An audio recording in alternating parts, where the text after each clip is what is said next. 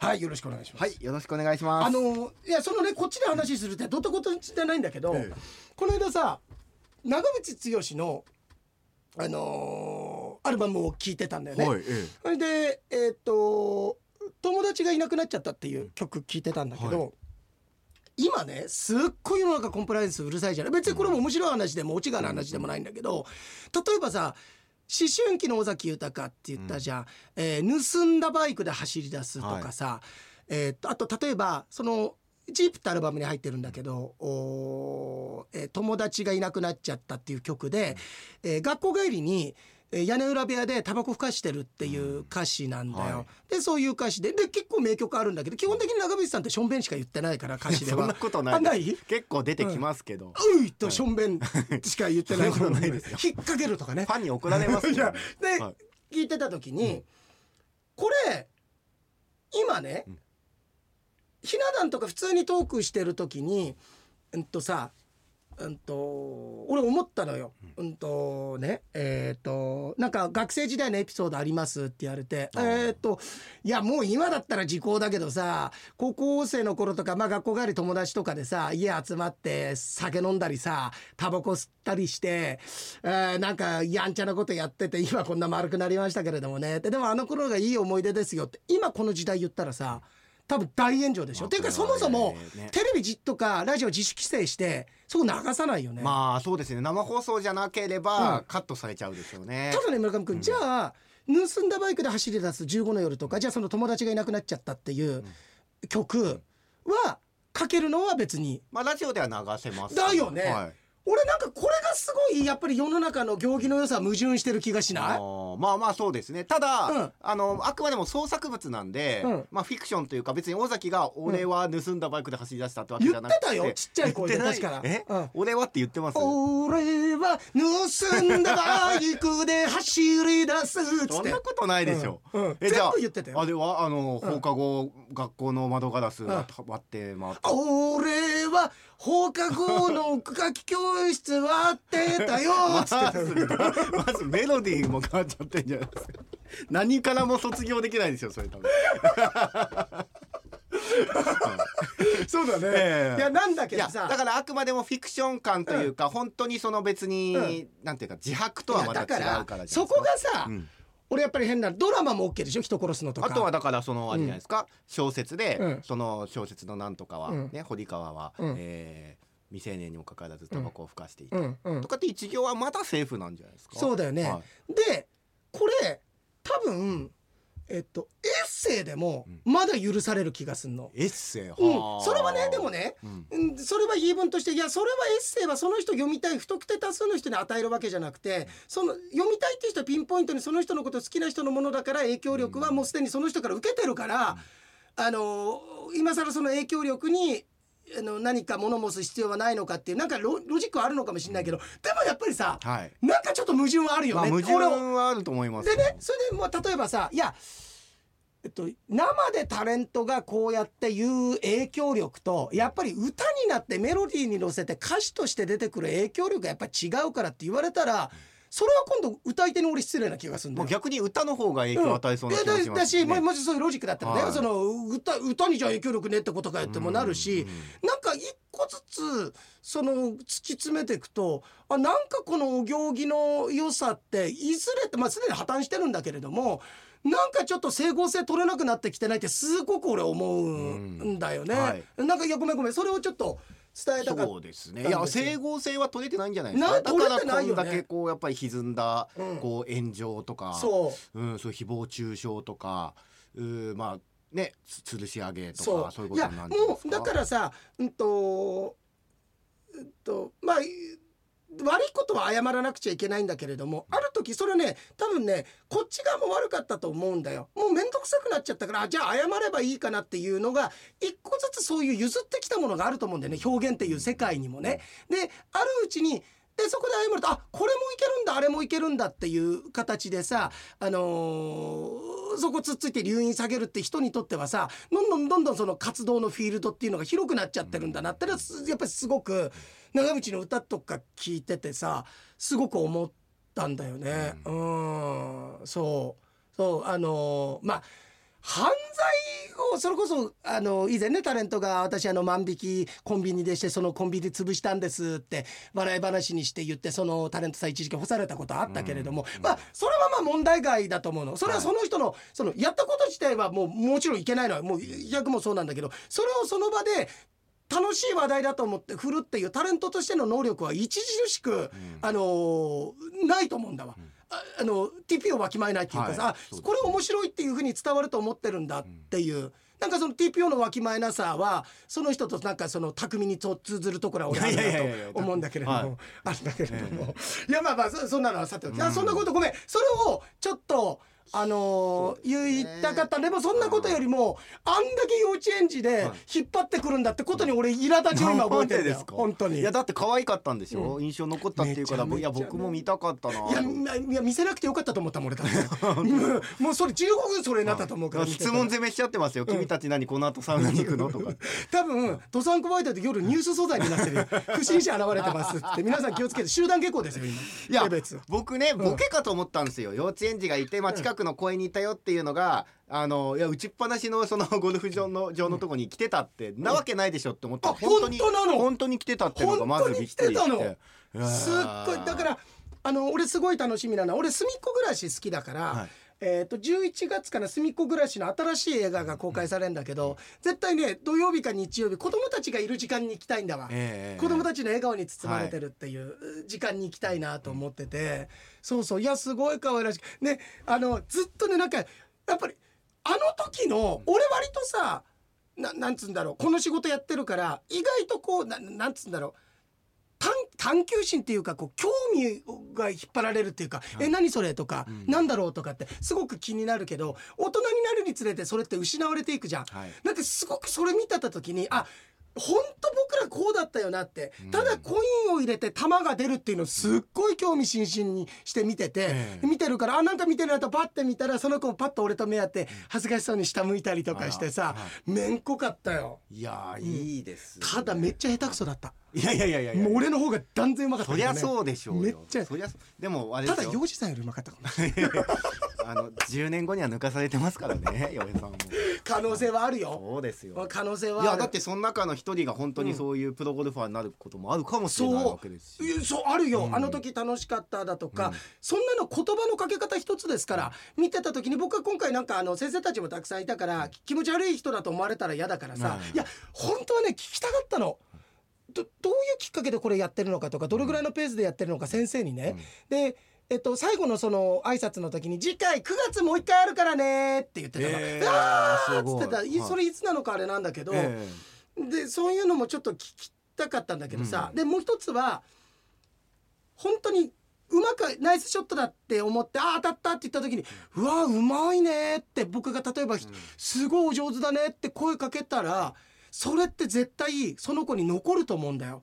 でそれがあ私ゴルフうまいかもっていう成功体験になって、まあ、村上君言ったようにゴルファー目指すかもしれないし、あるいはゴルフってことじゃなくても褒められるっていうことってすごく大事だから、い、やそういった意味では声かけたかったなと思ったけれども、あんまりにも下手くそだったから。いやでも下手くそだったんじゃなくて洋、平さんが近くにいるから、うん。接待ゴルフの勉強をしてたのかもしれない。何回も言うあの人よりは何回も言うけどジョジョエンカップとかそういうのやってるわけじゃないんだから。あの人よりね、あそこにいるね、洋平さんよりもちょっと下手くそに飛ばしとかないと、竹内さんより飛ばしちゃいけないとかそういうわけじゃプライないから。ド傷つけちゃうななんて言ってね。いやでも可愛かったよ、えー、いいな、うん。いやいや本当いいなと思うと思う。はあれは絶対誰でも話したいなと思う。でも、うん。正直、うん。いやもうせっかく仕事でねうん。イライラして、その、うん。そういうところから気分変えうてん。来たのに、うん。あガキがうるさいなみたいな人も、うん。世の中にいるかもしれないですよね。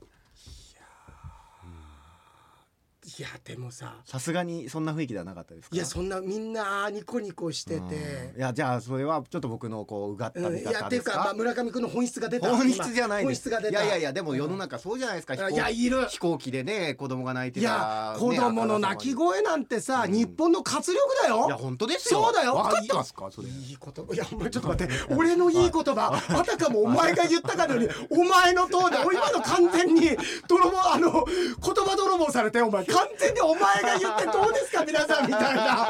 そうですよみたいな。ちょっとかいあっぶね危ない。所有権が移るとこだって。危ない。皆さんちょっと日頃ね 自分に余裕がない時にあ子供のね泣き声うるさいなってついつい思っちゃうことありませんか、うん。日本の宝ですよ。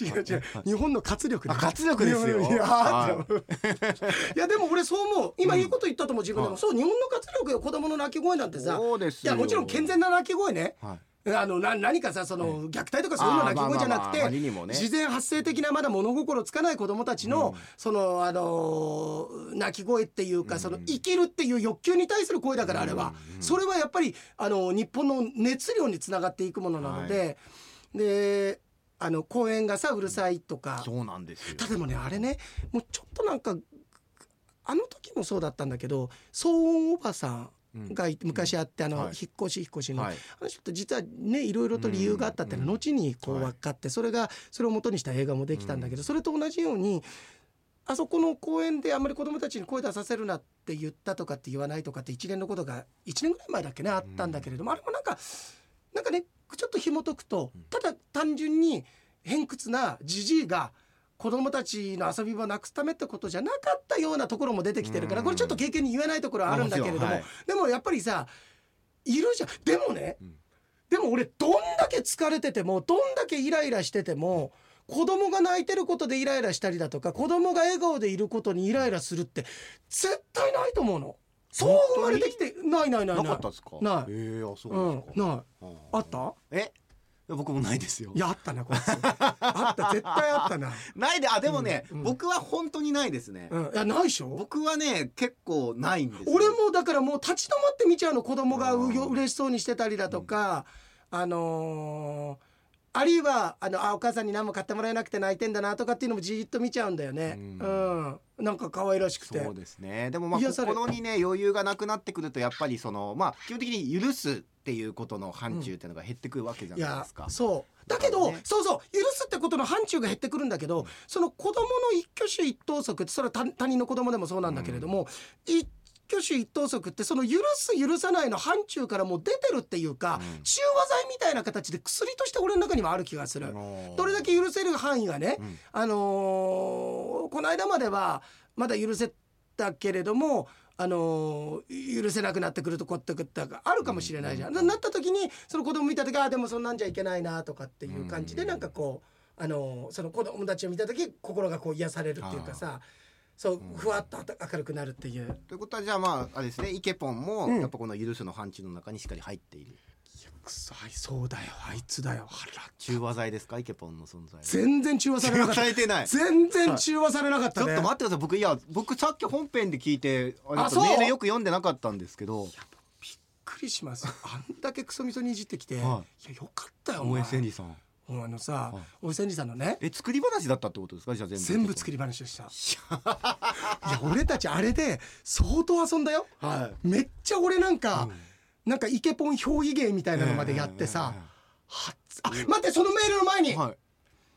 俺ツイッターでもつぶやいて、村上君にもわざわざメールもしたけど、はい。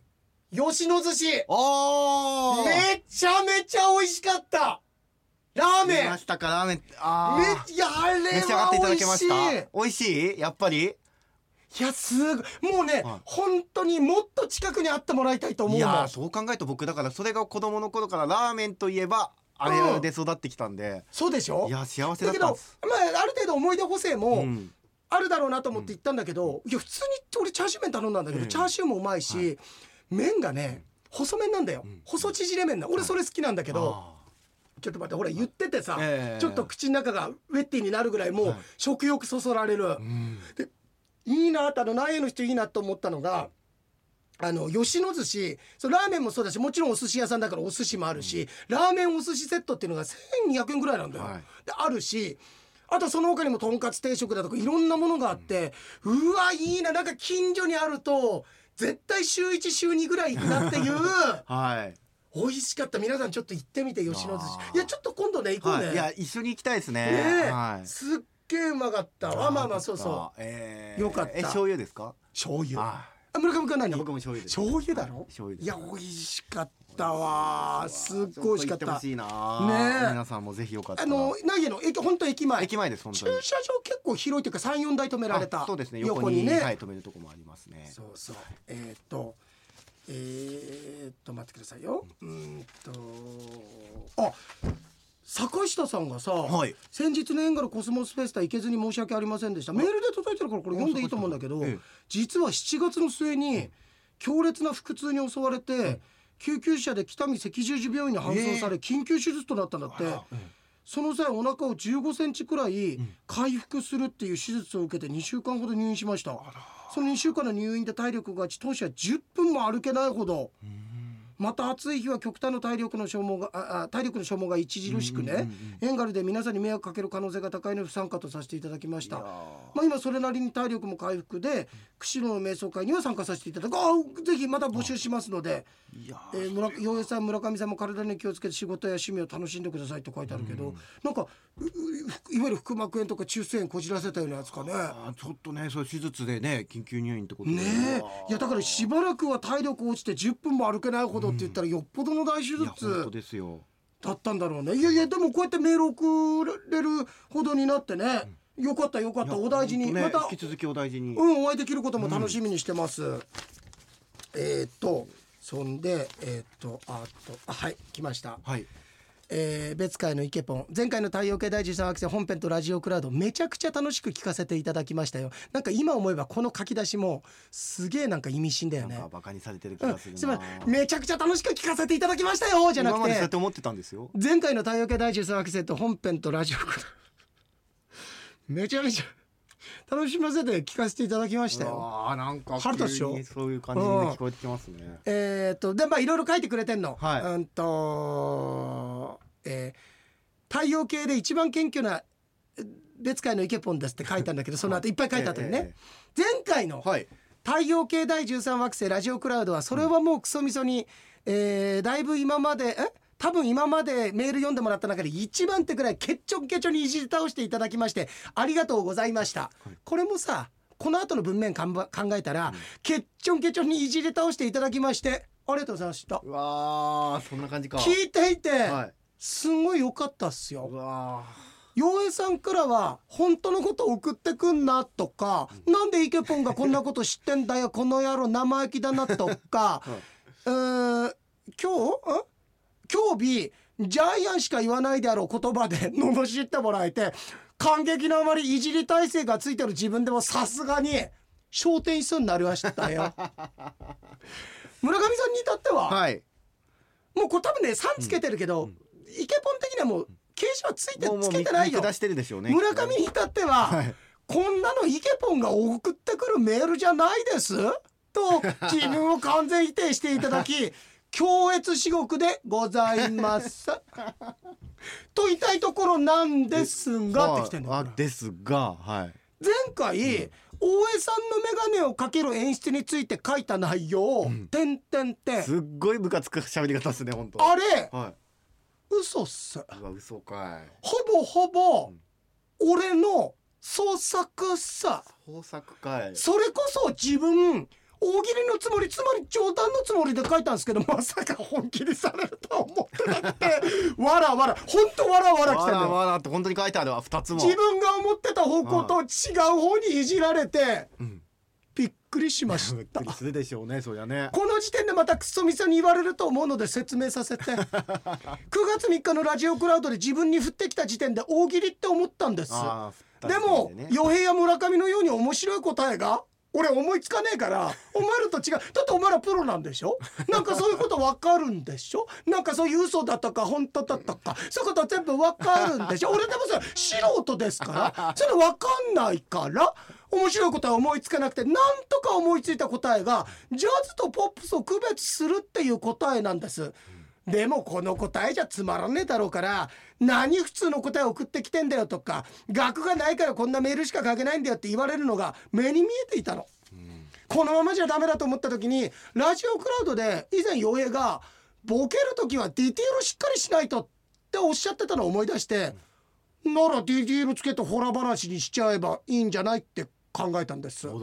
でより話をリアルにするために本当のこと大江さんが同じ型の眼鏡を何個も作ったっていう話を入れてちなみにこの話はウィキペディアから引っ張ってきました。同じ型のメディアメディアあ眼鏡を何個も作ってるなら洋平がおっしゃっていた掛け替えた眼鏡に差異がなかったってことにも理由付けると思ったんです。そんな風に書いてたらなんか素人なりに楽しくなってきちゃってステージに早く登場した理由も洋平商店のメッセージから紐付けして書いたの。あとあとね ちょっと待って。ちょっと待って、はい。なんかちょっと待って冷静さ取り戻せないと笑っちゃって話せなさそうちょっと待って。なんかすっごい腹立つな。あとうんジャズアイランド？ああジャズアイランド。あんな雑誌なんかあるわけねえじゃん。うわひどい。めっホラー話に信憑性持たせるために考えた架空の雑誌。だからよく見てよ。あえて、うん。ジャズの綴り、うん。JAZZZZ じゃなくて、うん JAZU あジャズって書いてたんだから。まあお前らだったら気づくかと思ったけれども。まあちょっとうん買いかぶってたのかな俺。正直メールの最後に「嘘です」って書こうと思ったんだけどなんかそれはそれでお寒いかなと思ったんです。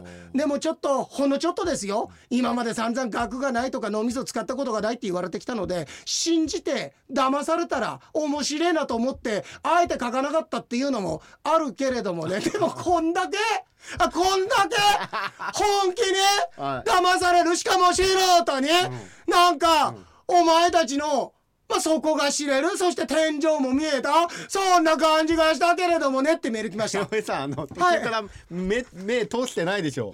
見てない文面また。アドリブすぎるんですよ。それこそジャズじゃないんだから。アドリブすぎますよ。いいね。ありがとうございます。ありがとうございます。すごいね、はい。すごいよ。あまりにもアドリブ入れすぎ、入れ入れすぎて、あのもうジョン・コルトレーンとかびっくりしてる おいおいおいおいどこ今どこやってんだろうみたいになっちゃってますよ今いやそうそう。あの、えー。えっといやだけどえだだだいたい読んだのでも本当ですあのだ要するに嘘で、はい。あのなんか嘘って書くのも寒いと思ったしあのジャズ何度なんてないよっつって。だから ZU って書いてたそうそうそう。っていうっていうでところで話は変わりまして変わるなこれ変わんない。こっちは進んでねえよだそのまま終わってください終わってねあ終わってくださいっていうかこっちは話終わってねえんだよ終わってない終わってない。ね、はい。そう完全に僕らが騙されてやられましたね。やられました。で言ったら、はい。僕らが騙されるってことは、やっぱり僕らのリスナーさんっていうのは、賢明な人は一人もいないわけですから。あ逆にでもそれって本当は嘘なんじゃないですかって来てないですか？そうだ、はい。それぐらいはのい。ポテンシャルはリスナーさんに持っててもらいたいよね。ねね。ちょっと待ってよ村上さんたちはそうやって言ってましたけど。バリメロ。それってイケポンの嘘なんじゃないですか？なんてね。お。むしろ村上君、はい。来てないどころか、はい。来てないどころか。来てないどころか、また二次被害ですよ。二次被害起きてます？いやもう、はい。雪ですよ。あゆきさんはい。はい、あのー散々あのいじらせていただきました、はい。先週も。先週ね。あのー、あの岩井さん村上さんスタッフの皆さん今日の午前中雷ためものすごくて驚きましたと。あこの間ねすごかったね。もっと驚くことはこの後ですよ、僕ら。この前の放送イケポンさんと私のメールをいじりがとっても面白くて何回も聞き大笑いしてました。最後にお二人が眼鏡をかけ替えるいきさつを知っていたとはつまり要するにまあ俺たち知あ知ってたけどね。かしい。そうだ。そうだ言ってた言ってた。がジャズランドを知らないですって言ったの、はい。はい。あの九死に一生得たと思ったけど、最後俺ら落ちてるよもう。知ってたけどね 知ってたけどで知ってたとは、はい。やられたと思いましたが、私の月並みなメールをイケボンさんへのいじりとともに読んでもらいなんだか気恥ずかしくなりましたが、とっても面白かったですっていうここまではい。ね、はい。書いてくれてんじゃん。ゆきさん。つまりユキ信じてる信じちゃった。信じて、はい。イケポンさんすごいぐらいだこの人、ね。この人、あのた多分メールの文面とか見ると、えあのなんつうんだろうご家族あってご結婚もされてる方だった気がするんだよ、うんうんうんうん。こ過去のメールとか見ると、はい。えこれイケポンに心ちょっとなびいてましたただ、えはい。極悪人だってことが分かったいやから今日だからもう裏切られたわけですよね裏切られたわけですよ。まあまあねイケポンに直接言ってるわけじゃないけれども、まあねなんか自分の内々に秘め秘めたる恋だったと思うけど。恋はないと、う。ん。恋心はないと思うそれでも恋は恋ですよ、い。やいやいやいやうん。松山さんじゃないですよ、うん。恋心関係ない嘘つかれることに疲れたみたいだよお前。嫌いになんでちょっとエースケイチさん入ってるんでエースケイチさん入ってるんですよ。いやそう。わーでもいやゆきさんぐらいこんだけ信じ込んじゃったら、もしかしたらこの1週間の間に誰かに言ってるかもしれないですよ。うやばい。はい、でもさ、ええ都市伝説ってこうやって生まれてくんだああねそうかもしれないですね。なんかそう考えたらですよ、あこれが都市伝説になってもらいたいと思うのと同時に、その出所があのイケポンだっていうのが、はい。それだけは許せない。いやいや許せないっていうか、うん。イケポンもこれちょっとあゆきさん、はい。絶対今度俺また大江さんに会えるじゃん、ええ。会ったりインタビューあるじゃん、はい。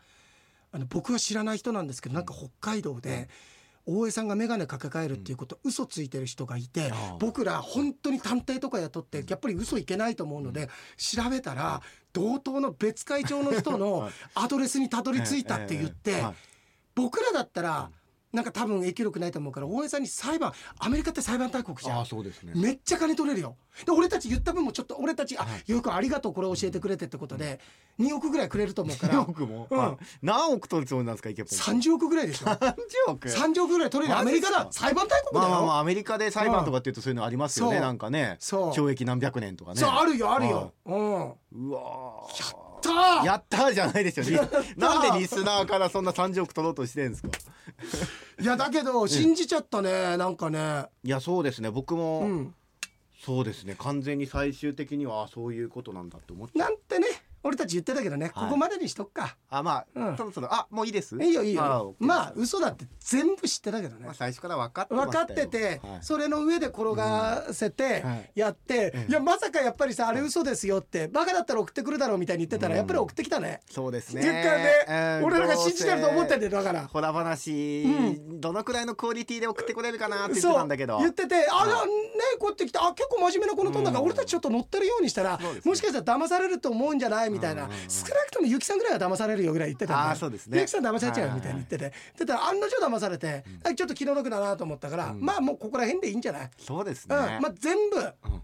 全部知ってましたけどね。知ってましたよ、うん、嘘だっていうことも、うん。ああこういう風に来たんだみたいな。ずっと目配せしながら、はい。お互いのタイミング測りながら。そうですね。村上君、はい。ただ怖いのは、はい。来週、いやいやいや本当ですよ。もうもう何にも信じられなくなる。世にも奇妙な物語だよ。同時愛でテレレレンテレレレンいやそうなんだそうねですね。だんだんでもほら嘘を何回も言ってるうちにそれが本当になるってこともあるから、うん。もうこれずっと言ってるうちに大江さんの耳にいつか届いてそういえば俺そうだポップスと区別つけるために変えてんだったって。いや人間ってそういうのあるから、思っちゃうかもしれない。記憶の改ざんっていうかさ、はなんかそういうふうにあそうだあ確かにそうだったなとかっていうこと、ただだから、ね戻ると、じゃあなんで眼鏡変えたのってとこ 結局そこの答えわかんないんだよ。そう考えるとやっぱりうん。大江さんが悪いですね。大江さん悪いわ大江さんが悪いですわ。そうだわ、は大江さんだわこれ、いうん。やっちゃったこれ、あうん、ーいや大江さんがそもそも眼鏡ーうん。かけいやそもそもだから視力がね、うん。あの眼鏡かけるって老眼になっちゃったから悪いんだよ、うん。そうですね。うん。これはもうテーマでっかくなってきちゃったよ。そうですね。うん。でももしかしたら大江さんがうんうん。イケポンがうん。こういう風なメール送ってくるって分かってて、うん。でしかも洋平さんと僕がなんで変えたんだろうっていうのを反応するのも分かってて変えてるかもしれない。ってことは、あそもそもあ今日洋平さんとそうだ、村上さん来てるな。あれやるみたいな。あのソニーの人たちやる？あれやる？絶対あいつらこれ絶対転がるしよ。まずでもねでもねあのー洋平さんたちの前にあのえっとねえっと 別会のあのー池田池田。あの人が最初にまずメールをね番組に送ります。あのさ大江さんってさあんな喋り方だった昔。なんかさ戦場カメラマンみたいになってるか大江さんらのモノマネしてるんですよね、今ね。いやそうそう。全然みんなピンときてないとい思いますけど。こんな感じなんだよ。そんな感じでしたね。こんな感じなんだよ、はい。うんこの別会の豚が。豚って絶対言わない。あの送っ絶対言わない。ら、はい。あのそれで、えー、12月、うん。また決まりました。決まりました よ。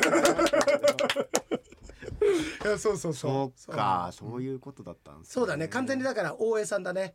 うんあとはあれですよね、やっぱりここで誰か、誰かな？カオルさんあたりかな、うん。ジャズアイランドありますよっていうね。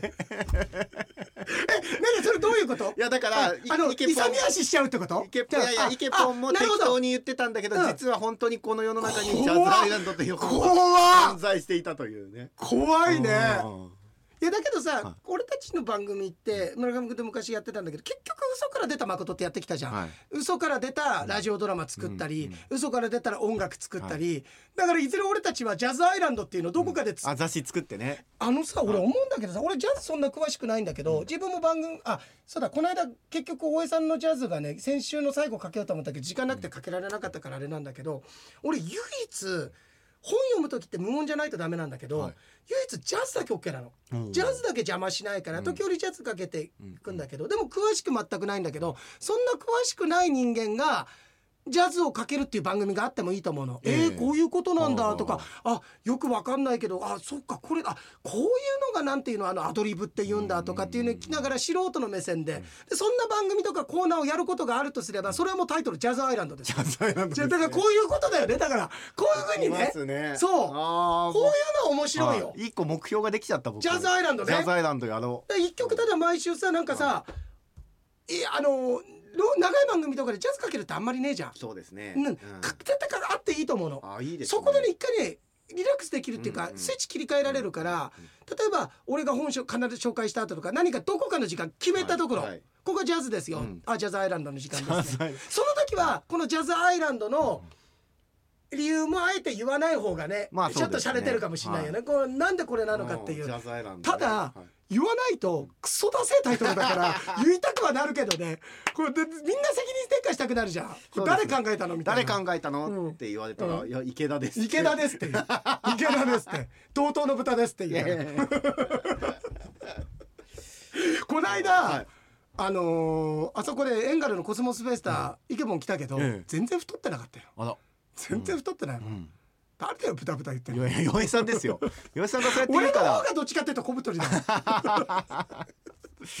そんなもん。いやそう。いや面白かったね。すごいですね、うん。いやそうだからそう香織さんが本当ありますよぐらいでね。あーうん。あとはもう結局世にも奇妙でいくともう、うん。大江千里なんて人はいなかった。いなかった。そうだよね。ねそうだよね。そうだね、うだね。あ。誰のライブ俺たちは見に行っみ誰のだ誰の？で結局それよくよく見たら堂島康平さんだったんですよね。た いやだから 大島さんの顔が遠くからだと分かんなくなるけど。何なの、はい。い、や俺この間、ええ。あこれ次収録19日になんだよ。はい、あ今日日本撮りって言ってたんですけど、えっ、とちょっと開けることにしまして、うん。19日の火曜日に撮ります。19日撮るんだけど、なんだけどさあのーいやその時にそれが良かったっていう話をしようかなとも思ったんだけど俺この間松平健とはいコロッケのライブ行ってきたの、はいはいはい。めちゃめちゃ良かったんだ、えーいい良かなあれやってました？マツケンサンバ。いやそれはあそれさまたさえ19日のもしかしたらオープニングトークでも話すかもしれないんだけど、ええまあまあちょっとここでも話したいんだけど、エンディングだったんだけど、えもう大合唱みんな「てーてーててててててててててて最後だよ、はいアウト「てーてててててててオーレイ!」ってみんなすっごい気持ちよかった。はすごいだから幼稚園児のあれと同じように、うんなんかすごいあなんかすごい幸せだなご年配の方とかすごい人生謳歌されてるの見い。幼て、稚園児とその同じだっていうのは、うんうん。幼稚園児がゴルフ下手だったのと同じで、う松平健さんがなんか歌下手だったってことを言いたいってことですか？いやめちゃめちゃうまかった。危ない。はいなんか変な幼汗稚園児と同じ。いや違う違う。お客の話してんだよ。あお客さん、だただ俺思うんだけど松平さん歌聞いたことある？いやまあう歌番組とかでしかないですけど。めちゃめちゃうまいさ。うまいんですよね。実は。そうなんです。あのマツケンサンバ出た時に歌知った人って、あこの人歌音程とかずれやすくて見た目はかっこいいけれども歌下手な人なんだみたいな面白さでちょっとやれた時あった、全然。めちゃめちゃ。めちゃめちゃうまい、まあもちろんねプロの方にうまいって失礼ですけど、うん。すごくやっぱりねそう。のすっ歌声ごいうまかったの。素晴らしい。あそれで、はい。えっとそれでね、うん。やっぱりいろんなコスチュームチェンジしたりコロッケも顔変化とかするじゃん、はい。あれやりました？ロボット。うんもちろん、はい。コロッケのステージの最後は。え「あなたは誰と」でしょ、はい。ちぎりますか？ウィーンウィーンガチャ ガチャウィーンっていう。え見たいな。やっぱテレビの世界だから見たいな。ただ村上君これだけは、うん。これ別に「吉田そんなこと言っちゃダメですよ」とかってことじゃなくて、ええ。これもう事実だからもう言わして、会場にした人みんな思ってるから、うん。これ俺言ってもいいと思う、はい。コロッケ、太りすぎです。もうもうね村上君シルエットがはい。海苔巻きせんべいなんだよ。もうねドクタースランプあられちゃん始まったのかなって最初思うぐらい。これねほんとかみさんに言ったら大爆笑してたんだけどあられちゃんいつ出てくんのかなと思うぐらい、はい。海苔巻きせんべいがロボットダンスしてるみたいな感じなんだあよそうですか。めちゃめちゃ似てるよあの髪の毛の感じといい、ええうんまあちょっとこうチリチリというか。チリチリで、はい。でえっとせんべいが、はい。せんべいじゃないこの 確かに食べ物だけどどっちも。そうだね、はい。どっちもサクサクしておりますあそうですけどコロッケですうん。ねあのえっとそれで、うん。いろんな顔チェンジとかするじゃん、ではい。ええ。やっぱり顔真似のところがあるから、えっとまあ、顔真似する時はちゃんとでっかくモニター後ろの人も見えるように、後ろの人ね見えないとね。そう。で俺思ったのが、俺たちってどっかでコロッケ舐めてたと思うのある時からあの今さ歌真似で声真似で似てる人いっぱいいるじゃん、はい。いろんなもの、ええ。コロッケって所詮色物で、うん。あのロボットだとか、あの顔を崩したりだとあーモかノマネのクオリティというよりは、うん。そういうなんかおちゃらけ。おちゃらけで笑わせているみたいな。って思ったら、うん普通にモノマネうまいよあの人。ねあの人ねモノマネの人だ多分。いやそうなんですよ。あれ仕事にした方がいい。そういや仕事なんですよ。プロなんですよ、モノマネ師になった方がはいいいわ、プロですからずっとそれでやってきてるいやまあでもね俺すごいなと思ったのはあのーえっと僕一番最初にコロッケ見たのって小学生の時足別で見てんの、うんあのはい。前も言ったと思うんだけど、はい。レジャーランド。前言ってましたよね。そうレジャーランドで当時モノマネしてんの全盛期の時ですよ。はい。えーっとあのー何？えーっとえーっとモノマネしてんのであのフジテレビのモノマネ王座決定あ戦のクリカンさんとかビジホとかさビジホとかとか清水さん。とかのその全盛期の時に来て、俺足別をレジャーランド当時まで行って。来てでその時はこれもよくお話しさせていただくことだけど千秋直美の「喝采」を一番最後に歌ったんだけどそれがすっごいいい曲で。で母さんにこんな歌だったんだけどって聞いたらそれ多分母さん一緒に行かなかったの。友達と友達の両親と行ってたから、帰って母さんに聞いたらそれ千秋直美の喝采ってやつだよって喝采聞きたくなって千秋直美って知ったのと同じように今回もやっぱりコロッケの歌を通してコロッケのあのえっと玉置浩二のはねあのねメロディー歌ったんだけどやっぱり「あんなにも」でしょ？はい。好きだったうん。君があの歌い出しのさは「もわ」みたいなのあるじゃん。あちょっとこうかすれかするっていうかこかすれてもいないんだよ、うん。難しいよね表現うんうんあんなにも、うん。あんま好きだった、うんうんあんまんがあんまんがって。言って君がなんすかあんまんがって。でもなんかあるじゃんあの吐息みたいな。まあまあまあ歌い方のめちゃめちゃうまくて、あとあと長渕剛のモノマネもしたんだけど、それで長渕の曲聴きたくなったり、ええっ、とそのあもう一回玉置浩二の曲あまあ名曲を知る。そう。そこからうん。聴きたくなるんだやっぱり、はい。その曲の魅力を出してるってことじゃんもの。つまり曲をバカにしてるわけじゃなくそうなの。て曲を聴きたくなるもっと好きになるという。もっと好きになるって言ってあー。でまあごめん。で話戻るんだけど、そんだけはい。いろんな顔変化とかやったけど、コロッケはコロッケ松平健は松平健でずっと見えてたし、この間だってえっとあコロッケはまあのり巻きせんべい。には見えてたけど、はい見えてたけどだけど、はい。だけど、ええ。だけどそれはね顔顔じゃないですもんね。顔じゃなくていうか誰かってわかるじゃん、うん。要するにコロッケだけれどもあのり巻きせんべいに似てるのはあーなのさ、うん。ね？はい。堂島さんに関しては別人になるんだよ。で知らない人になるんだよ。しかもあの変面のようにどんどんどんどん変わってき変わってって。何なんだろう俺堂島さんって。なんでしょうね堂島さすっごい堂島さんのコンサートって不思議なのだから。うん。他の人には何もないよ。だから俺って誰に似てますねとかって例えたいからはい。見つけるのよ、うん。例えば誰だ誰あののり巻きせんべいみたいだねとか、いろいろこう言っていくあのあの大江千里さんだったらさ、あれこの人ってこの間あの「新仮面ライダー」撮影した人だよねとかさ 庵野監督だよねみたいな。はいとか言いたくなるんだけど、はいはいでもそれは大江千里さんだって分かって言ってんの。うん。堂島さんに関しては途中ほんといなくなるんだから。だってどなたですか？どなたであれ？堂島さん返してみたいなさ。すごいよね。いやーだからそれはなんですかね？本当堂島効果。堂島効果。どうはい。もうまさに堂島効果ってい堂島効う果ですよあれは。あるよ、うんまあそんなんで、はい。まあイケポンに踊らされた一週間で最後ちょっと、はい。ちょっと一個だけいい、ええ。実はね枝虎兄さんから相談を受けて、はい。あはい。これって俺怒った方がいいと思うどう思うっていう相談を来たの？枝太郎さん、うん。はい。そう。基本的にもうそれ何の話か知らないけど兄さんは人に怒れる権利はないよとは言っといいたんだけど。やいやいやいやでも割とこう、いろんなことにねこうやっぱり。寛容？いやいや怒る怒りっぽいって感じでもないです？いや怒りっぽいってひがみっぽいね、うん、ああ、怒りっぽくはないんだ意外そうとですね。意外とね怒りはしないんだ。わ怒りではなくだって俺らこんなクソみそに言ってんのに、は一応受け入れてくれるじゃん、まあ確かに僕のこともね、受け入れて受け入れてくれて「あ村上君によろしく」って言ってた。あそうですか。じゃあこれをはい。俺ラジオでうん。検証するわって、はい。ちょっと意見いろんな人の聞くわっつって。僕も結構いろんなことに意見言いたい派ですからね、生意気は生意気。い言います言います。言ってはい。言って。いくよ。はい。あそれ何かにかかってた？かかってないです。はい。生意気でした？でも。いや今のは生意気だった。すいません。今のは生意気いろんなことにちょっといいあ一個うん。一見を言いたい。片言になってんの？大丈夫？や。あの堂島さんは誰か分かんない人になるけど君うん。国籍変わってくるけど誰君どこの国の人になっちゃったんだろうみたいな、はい。いい？はい。あのね、ん。エドトライさんこの間大阪行ったんだわ、はい。で大阪でそれは怒っていいんじゃないですか。大阪。大阪呼びやがってみたいな、はい大阪に。それはありがとうだよ。仕事ないんだから。あ仕事で行ったんです仕事で行った。仕事で行ったんだよな。んもないのに来いって言われたんで。あのさその筋の人じゃねえんだから。おめえがいいから来いみたいなさ。地元のなんかさあの先輩じゃないんだから。あの ちょっとお前来いって、はい。それは怒んなくていいちょっと話進ませて、あの幼稚園児のくだりと、はい。ちょっと俺に進ませて、はい。進めさせて、はい。どうぞ。で大阪行って、まあ、いろんな人と共有したんだけど帰ってきて、まあ、やらなきゃいいのにあの兄さんってエゴサーチすんだわ。枝太郎でなんかなんかまあ調べてみて。調べてみて、そしたら、はい。あの枝太郎さんの大阪のエピソード面白かったですっていうのなんか引っかかったんだって、何かなって辿ってったらあのしょうむあのとある師匠まあいいやその名前言えないからとある師匠がいるんだけど、はい。まあ、僕も僕のそうだな4年5年ぐらい先輩の人、はい。ええ。枝太郎兄さんからも4年ぐらい先輩の人。まあ仲いい人ですごくいい師匠なんで。弟子いるんだわその人。その人はねまだ芸歴5年ぐらいな全然上が上がりたて。もうまだ言ったらペーペーですよ。ペーペーペーはい。で枝太郎兄さん芸歴も26年、うん。この間誕生日な26、7年になるわけ。まあ四半世紀以上やってんだけどなんだろうと思ったら自分でなんかインターネットラジオやってんだって、その5年目ぐらいの人が、はい。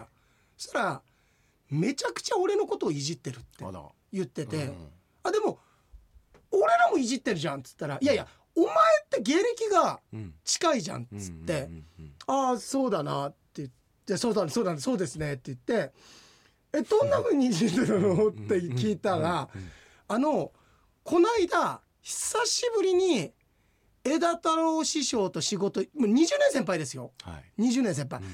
これで言ったらだから牧さんとかも,、はもう牧さんぐらいかええ。とかグラスだよ、ん。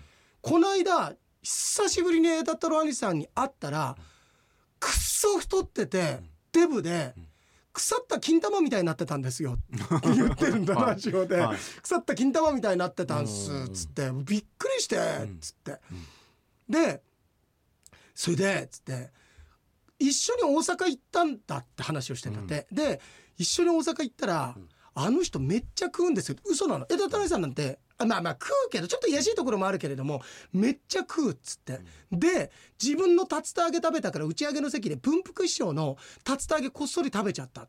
そしたら文福師匠食べようと思ったらなくて「おいわしの唐揚げどこや?」って言って怒ったらパッて見たら枝太郎師匠ずっと下向いてうつむいてたと、これ一切嘘なんだって。嘘なんだ。嘘なこれなことなかったんだって、なってでで枝太郎兄さんが帰りまだあの要するに前座を呼ぶような会じゃなくて2つ目が下働きしなくちゃいけないようなやつだから最後「ありがとね」ってちゃんと3,000円封筒かなんかっていうか綺麗な3,000円を「ありがとね」って言ってあの着物畳んでくれたり会場設営してくれてって気持ちで3,000円渡したんだって「あでありがとうございます」って受け取ったんだけどラジオ聞いたらで帰り側にその大阪の公演全部終わった時にくっしゃくしゃのあの千円札3枚くれてくれたんすよ。でそれ多分わしの唐揚げ誰食べたいやって言った時に僕見てたのに「枝太郎師匠ですよ」って言わなかったことへのお礼でくれたと思うんですよ。あははっていう嘘で塗り固められたいじりをはい。されたんだけど、これ怒っていいの？って聞かれたんだけど、、はい。やこれさ、うん。自分に置き換えたら俺めっちゃ腹立つなと思うんだけどどいやまああれじゃないですか？そこはまあちょっとこう懐大きく別にまあ自分の名前を出してくれてありがとねとかっていういやところはまあなんかうなんだけうんどうん。20年はい。で聞いたらあのあ昔からそういうちょっとなんかさあのいるじゃない？そういう変わった、はい。あの生意気な後輩とかいて、うんうん。あのすごく兄さんなんかちょっと奇抜なやつなのってうん。奇烈なやつなのって聞いたら、いやそれがめっちゃ真面目でですごい真面目で俺信頼してたから自分の結婚式の手伝いとかにも来てもらったりしてたんだけど、それだけに本当に後ろから刺された感じでまずそれがショックなんだっつって。そう、そんないじり方するんだって、うん。どうするって言われていやどうするかっていうまあでもそうか。一般の人っていうか村上君が芸人じゃない視点で言うとそれはいじってくれてありがとうぐらい。いやいやいやめちゃめちゃ腹立ちますよ、うん。僕が自分だったらね。だけどそれがでもまあ実際リアクションとしては面白かったですねっていう。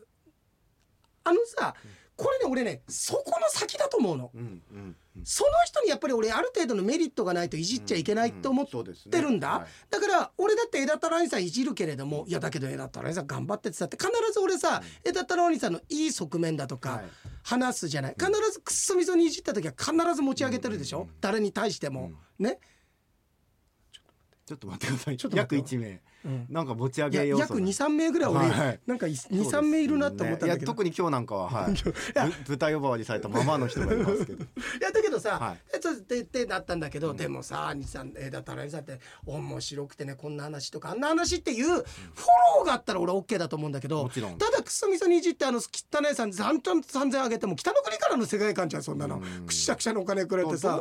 あれなんですかね。だから僕は嘘受けるつくのはダメだと思いますよ、うん、あだからそれ自体はもう本当に嘘、うんだけどさある程度のあのー暗黙の了解の中での誇張ってのはあると思うんだけど、もちろん誇張ならいいでで誇張もちょっと通り過ぎてると、うんそうですね、そうだね。いやだから、うん。人をいじるっていうことで、うん。うん。笑いを取るっていうことを軽く見すぎてんじゃでないですか、もう本当にその通り、うん。本当にその通り、あのいやいやお前どうなんだって言われるかもしれないけど俺一応それなりにめちゃめちゃ、うん。あの俺の生のステージとか見たらわかると思うけど実は俺相当温度とか、うん客席の雰囲気とかはすごい測るんだ。ね、それがわからないと、うん。ただの悪口っていうか悪ふざけ？ねあの悪い無礼無礼なこと言えば面白いと思ってる人もいるじゃないですか、そう。例えば下ネタ言えば面白いんでしょと同じ引き出しなんだよそういうのってなんかチンチンって言えば面白いんでしょとか、うんうんうん。そんなに下ネタちょっと言えば面白い。やっべえこれ下ネタだ。あーみたいな。面白くもねえよ バカ。チンチンとか言ってももうちょっと笑っちゃうから。おおお前そっちか。おおこんなに孤独感感じることあるの？孤独感孤独感覚えるだな。孤独感感じるって言っちゃったな。もうなんか慌てちゃった。急いじゃった。うん急いじゃっいやでもたいやいるじゃん。いますよいなんますよかなんかやっべえ俺たち面白いことやってない？やっべえ下ネタ言ってる。やっべえとあかあと逆やっべえ牙向いちゃってるあと逆張り系ですよねだからね。あのそう。逆言えばうん、逆言えばみたいなのとかさあるじゃん、はい。いやいやいやいや。いやいやちゃんちゃんと、うん。あのー温度とか見てさこっち考えてやってんだわそれなりに、うんうんあの瞬間的にさ。は、い。あるじゃない。だからその後輩の人はまあ面白いと思ってやってるのかもしれないですけど、そのものが見えていないんじゃないですか？そのけねそうなんだというものが。そうなんね。でまたそこにそれが面白かったですよっていう人もいるから、うん。そのお客さんがその芸人さんを育てないというかそうだそうなんだよ、うなんだよね。そうなんだよね、うんごめんちょっとそれで思い出したこと一旦マイク下げていい、ちょっとだけ、はいはいはいはい。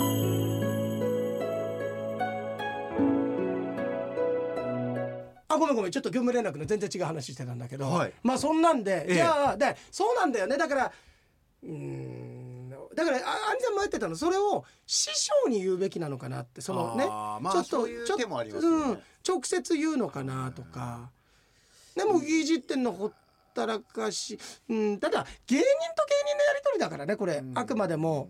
これが村上くんが俺のことそういうような感じで陰でいじってたとか、あるいは村上くんが「いやあの村上さんいつも放送聞いてますよ」って「うんと洋井さんのディレクターやってるんですよね」って「洋井さんってどんな人ですか?」って言って「いやあいつ久しうん見たらびっくりしますよ。腐った金玉みたいですよ」とかってうん。言ったら「お前違うよ」ってそれは、うん。それはお前が言うことじゃねえよってなるけど、芸人同士のまあだからキャッチボールができると思ってるんだろうね。い。やだからそういうことだと思うんですよ,、うんそうだよね。だからもうこっちは大人のあ懐の深さというか、うんそこで怒らないというか、うん。逆にねもうそれこそもう相手にしない意味で「うん。いやありがとうねいじってくれて、おしまい」っそうだよねっ。た方が、うん。逆にまあそれこそある意味では冷たい対応なんですけうん。ど怒ってあげるっていうのは結局怒ってあげるということになるじゃないですか。俺わかるんだけど枝田ラニさんって俺に相談する時って絶対答えがあってもうねその村上くんが今言った答えが欲しがってないんだわ、はいはいそうでしょうね。あのはい怒れって言ってもらえてはいはいはい。もう怒りたくて怒っていいよ。怒っていいよっていう、あの答えが欲しいんだよ、はい欲しいんだよ。そうそれもまたでもしんなりというか、それはそれでそうだと思いますそうだね。ん。そうだね。やっぱりねいやそう。なんだよ。村上君ようにじゃあ何でもそれ大人のところ見せてって言ったら言われ損っていうかさ、うんやっぱりこっちだってそれなりのその負荷がかかった分の対価として何かしらのリアクションを起こしてまあ思いっきりいじるのかあるいはちょっと動画で過ぎたこと過ぎたことだから注意するべきなのか何かこっちのリアクションの一手ってのもあるわけだからね。うん。そうなんですよ。いやだからまあ別にこの人が陰でクソみそ言ってようがえ評価を下げるようなことを言ったところで、うん。自分の今の立場もうん。評価も何にも変わらない。うん。微動だにしないっていうところでいけば別に、おいおいおい俺の陰口とかるんじゃないようん。っていう気にもならないというか。ならないならない。うん、逆にそこでこうやっぱりねいやお前うん。ダメだよ俺の評価下がっちゃうじゃねえかっていうことって結局この人の存在を認めちゃっていることになるそうなんだよね。影響力とかね。影響力を認めてまさにしまってる。そうだよね、うん。そうだよね、うん。さっきのあのコンプライアンスの時にも話した影響力ってことで、でもね本当に当たったらそれは本当に1%ぐらいしかないかもしれないけどもう一つは、ルールがないようでいて、ルールちゃんとあるよこの世界っていう思いもあるのかもしれない、いや何でもかんでもいいわけじゃないよ。もちろん自分がイライラしてそれを注意したいっていうのもあるかもしれないけれども芸人の二十数年間やってきた人間としてまあルールっていうか、あの世界のね断りみたいのがちゃんとあるから、うんうんその断りにはのっとってないんじゃないの？っていうのもあると思う。いやだから優しいんですよ、うん。だって優しくて教えてあげようとしてるからだし、枝太郎さんは自分が傷つけられたこと起こってんじゃなくて、落語というこのまあお笑いという世界をなんかバカにされたような気持ちになってもうあるのかもしれない。腹立ってんのかもしれないあまあこんな簡単にっていうね。うん。うん。そういうことじゃないよっていそうだね。うん。そうだね。いやそんなことをねダトラニさんからちょっといやでも腹立ちますねそれは。腹僕はそうやって枝太郎さんのことを悪く言われてるのってすごい腹立ちますよ。いいよお前言ってんだろみたいなところで俺たちで言ってんだろ。俺たちが言ってんだろ。いや僕はそんなこと言ったことないでしょ、うん僕いつも大江さんが言ってる時に、うん。まあそこまで言わなくてもいいのになーって思って聞いてるじゃないですかいつも。皆さんあのアーカイブ残ってますから。証証拠がちゃんと残ってますから。証拠がちゃんと残ってます。から皆さんのね皆さんのあのちょっと労力かけますけどこれ私はなないついつのどこってもう覚えてません。覚えてませんけれども一個一個丁寧に遡っていけば必ず答えが犯人が真犯人が 一つ一つ丁寧に暴いていけば真犯人現れますのでよろしくお願いしあます。ーそうですね、でもあれじゃないですか、うん例えばそのなんて言うんですかね。僕あの洋平さんがたまに電話でそうやって枝太郎さんと話す時に僕そこを遮るように入ることは絶対しないじゃないですか。しない。うん。だからそそういうところはでも皆さん聞いててほしいですけどね、そういうことだよね。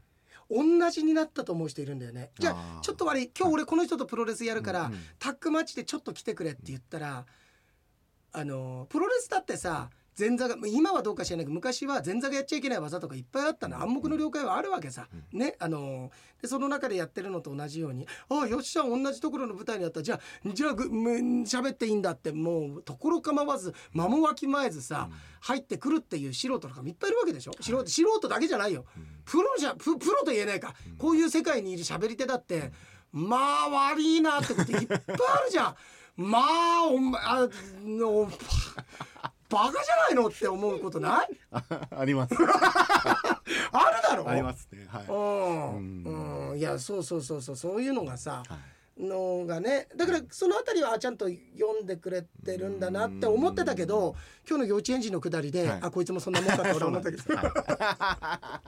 そうなんで、はい。ありがとうございます。ありがとうございます。はい、まあ1時間ぐらいまた喋らせていただいそうですね。本当ですね。はい。先日回転寿司で餅は餅屋と言ったらオスのししゃもを注文したのに心を込めてメスを出した店員さんに「き餅はこ餅やーん」と言われたいのです。さてここでジョークをその子持ちを見てホーラン千秋いやホラン千秋が豊満なノーパンの藤子ちゃんを見て素晴らしいと敬意を表し脱帽やーんをそのノーパンを見てこう言った。脱毛やーん。その脱毛だったんだ。はい、脱毛したところを見て毛が育たないやーんと山崎豊子がこう言った、これが本当の不毛地帯やーん。本当泣いてるよ。泣いてますよ。本当すいませんね、あともう一枚もらってんでこれは火曜日用として取っておあきます、そうですね、はい。あの時事大丈夫ですから。ありがとうごいざいます、といったところで洋平でした、村上でした。ありがとうございます